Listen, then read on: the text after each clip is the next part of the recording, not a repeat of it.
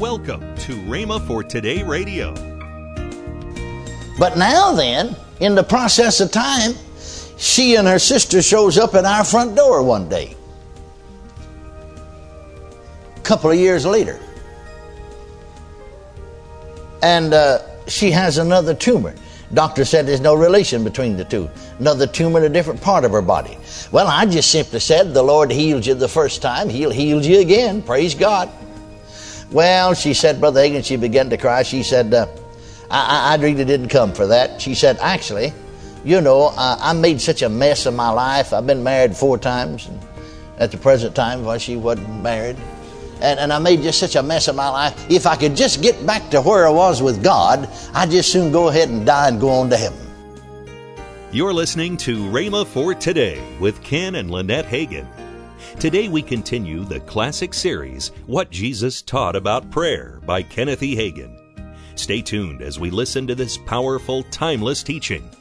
Also, later in today's program, I'll give you the details on this month's special offer. Right now, here's Kenneth E. Hagin's classic message. I tell the story sometime, and I think it'll fit in here real good. Seemed like the Holy Ghost is leading me that direction.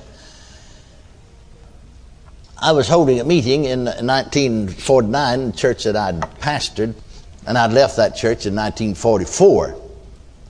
So, uh, in this meeting, one of the ladies, the older ladies of the church, said, Brother Hagin, you remember my daughter, Aline? I said, Yeah, yeah, I remember her. I, I was pastor there altogether about four years. She came one time to church, and I met her.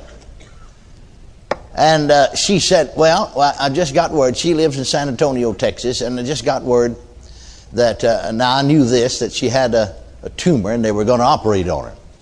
So they put her into the hospital to operate on her for this tumor and they found out that she had uh, uh, sugar diabetes. Her sugar was, you know, she, they couldn't operate on her. They got to got to get this, you know, her the sugar count down. And well, in the process of time, she lapsed into a coma, and so the doctors had said she'll never come out of the coma. There's, there's no hope, and so they'd called her mother. And so she said, I'm going down there. Would you, would you lay hands on this hand? We were standing out in the churchyard before the service began. Would you lay hands on this handkerchief? So I laid hands on the handkerchief and prayed. Now, her daughter had known the Lord. She had never been filled with the Spirit, but some years before she had been, went to the altar and had been born again. So she went to San Antonio, laid that handkerchief. Now, the, the, the, her daughter, who was 39 years old, was, uh, you know, under an oxygen tent. She just picked up tent, laid that handkerchief on her chest. The minute that handkerchief touched her, she regained consciousness, started praying, and instantly the Lord restored her to favor with Himself. Filled her with the Holy Ghost because she started talking in tongues. She never had the baptism in the Holy Ghost. Started talking in tongues. Pulled the oxygen tent off of her. Began to pull the tubes and all out of her and say, I'm healed in the name of Jesus. Well, the nurses rushed in there and they tried to quieten her down. They got the doctor and he came in. And they even gave her a shot, tried to put her to sleep, never had any effect on her. She just kept shouting, talking in tongues. Just kept shouting, talking in tongues. They kept her there for two or three days afterwards and couldn't find a trace of anything. The tumor disappeared, the sugar was normal, Everything about her was normal. After the third day, they said, but we don't understand it. This is absolutely miraculous. She tried to pay the doctor. She told me herself personally later, three doctors, and they said, oh no, you don't know us a thing. We've seen a miracle. Amen. But now then, in the process of time, she and her sister shows up at our front door one day. A couple of years later and uh, she has another tumor. Doctor said there's no relation between the two. Another tumor in a different part of her body. Well, I just simply said the Lord healed you the first time. He'll heal you again. Praise God. Well, she said, Brother Hagin, she began to cry. She said, uh, I, I, really didn't come for that. She said, actually, you know, uh, I made such a mess of my life. I've been married four times, and at the present time, while she wasn't married and, and I made just such a mess of my life. If I could just get back to where I was with God, I'd just soon go ahead and die and go on to heaven. Well, I assumed then by what she said that, you know, she's backslid, she's out of fellowship with God. And so then I began to work from that standpoint. Well, thank the Lord. I mean, you know, prodigal son came back home, the Lord took him back. Amen. If we confess our sins, give her all those scriptures, get her back into fellowship. I said, let's just get down here and pray. My wife, and she and her sister, so in our living room, you know, I got down on my knees. I was sitting on the couch right by her side, and, and my wife on the other side. And so I got down, we got all, all four of us got on our knees, and, and I said, Now you don't have to tell me whatever it is, however, whatever you've done. You know, she, she, she acts so bad about it that I just think, man, there's no telling what she's done. Man, it has to be awful. Has to be a terrible sin. The way she looks, the way she acts, it just has to be something awful. And I said, You don't have to confess to me, but just we'll just pray and you just tell the Lord. And I never will forget long as day I live. Because you see, I was holding a meeting close to home and, and staying at home because I didn't get to be home much and traveling. I'd get in late at night, you know. Late. We wouldn't get to bed till 1, 2, even 3 o'clock. I think one night we got to bed at 4 o'clock in the morning. Well, you don't get up early the next morning then. You know, and they'd come at 8 o'clock and we were still sound asleep. I think that was the morning we didn't get to bed till 4, my wife and I. and somebody wake you up at 8, you know, you come up right out of a deep sleep, you know.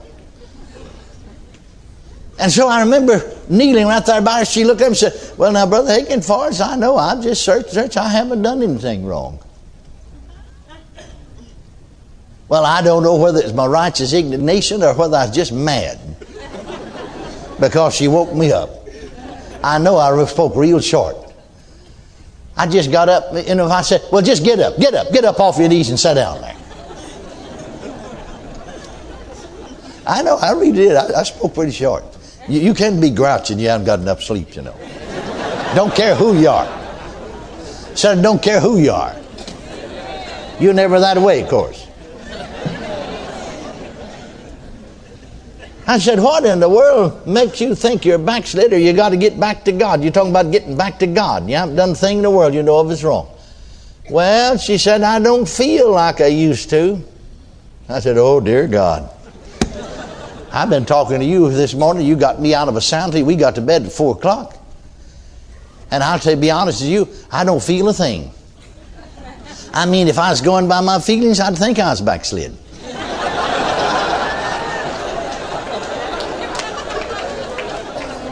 Amen.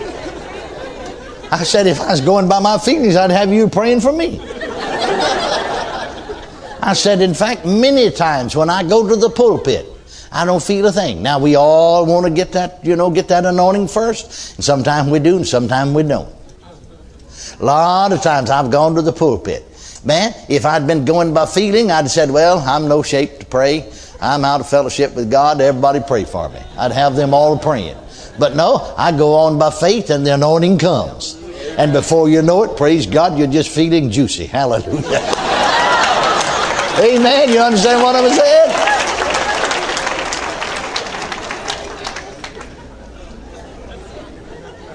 I remember, I remember, I remember that dear lady. She looked at me and me. She said, "You mean preachers are that way too?" Yeah, preachers are just like you. They're just as human as you are. Just because they've got the call of God on them doesn't make them a super Christian. In fact, they may not even be as mature a Christian as you are a lot of times.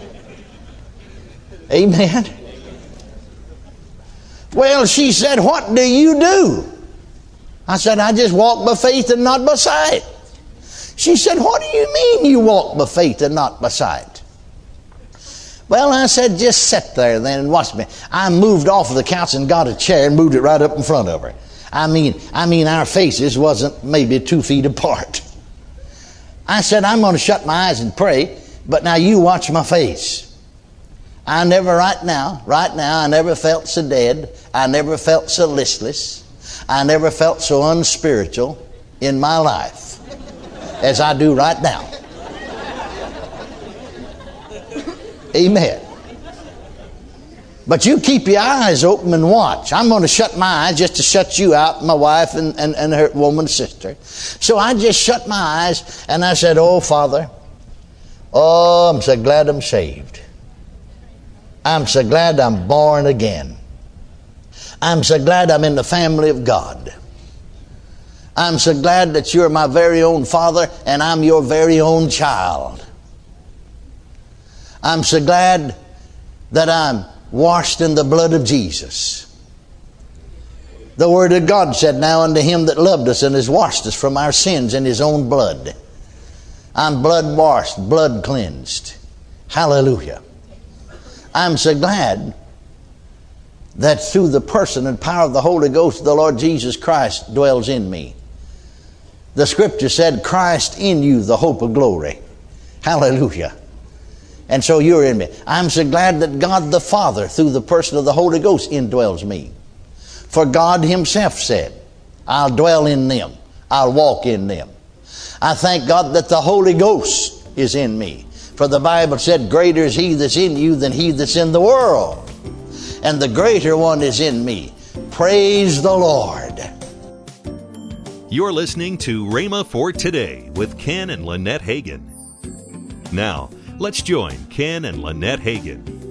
I have a bargain bag for yeah, this month. you like bags. I yeah. like bags and I like bargains. Yes, you do. And so I want to give you a bargain this month. This is over half price sale.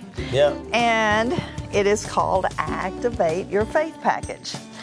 Uh, here's a book all about faith. Faith, faith takes, takes, back, back what, the, devil's stolen. stolen. One of my messages. Mm-hmm. Blueprint for Building Strong Faith, another one. The Real Faith. And you know, that is a very good book by yeah. your dad. It talks about what what faith really These is. little books can go in your pocket and you can take them uh, with you to work.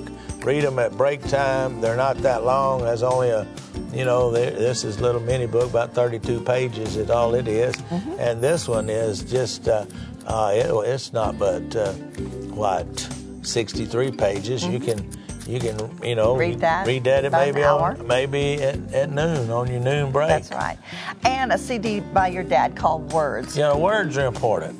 People sometimes don't realize that you set the atmosphere with your words. Whatever your words are, create atmosphere. Have you ever walked in a room and you can just feel tension? Mm-hmm. That's because words uh, had been uh, of, of distress and words of conflict had been spoken in there mm-hmm. ahead of time. And you know, our faith should grow. So this is a book. Exceedingly growing faith. Mm-hmm. Yep. How faith comes, now faith is, what it means to believe with the heart, how to train the human spirit, the God kind of faith uh, in that in this book. That's what you discover in this book. And you know, honey, uh, we have mountains in our life yes. all the time, and we have to speak to those mountains. So this book is your book called "Speak to Your Mountain." Yeah, over 200 pages. And uh, this, I like this book. I, I like. In fact, I, I preach uh, a lot of times in crusades. I have uh-huh. a sermon I preach called "Speak, Speak to, Your, to your Mountain." mountain yes. Now they plus get all the of bag. this plus the bag. That's right. For 1995. Now the books and books in this CD alone is forty one seventy five, not counting the bag. That's right. But you're going to get this is Lynette's bargain bag. That's right. Fa- uh, activate your faith. You can take it to the grocery store just and go buy to your, your groceries. Yeah, just go to the your computer and and go right there to rhema.org and order it, or you can actually call in. But the fastest way to get it, the best way to get it, is through the computer. Go right to the internet. Call 1 888 Faith 99 that's 1 888 Faith 99. Or if you prefer, write Kenneth Hagin Ministries. Our address is P.O. Box 50126, Tulsa, Oklahoma 74150. For even faster service, order online at rhema.org. That's R H E M A dot O R G. Tomorrow on Rhema for Today, we continue with the teaching by Kenneth E. Hagin, What Jesus Taught About Prayer. Thanks for listening to Rhema for Today with Ken and Lynette Hagin.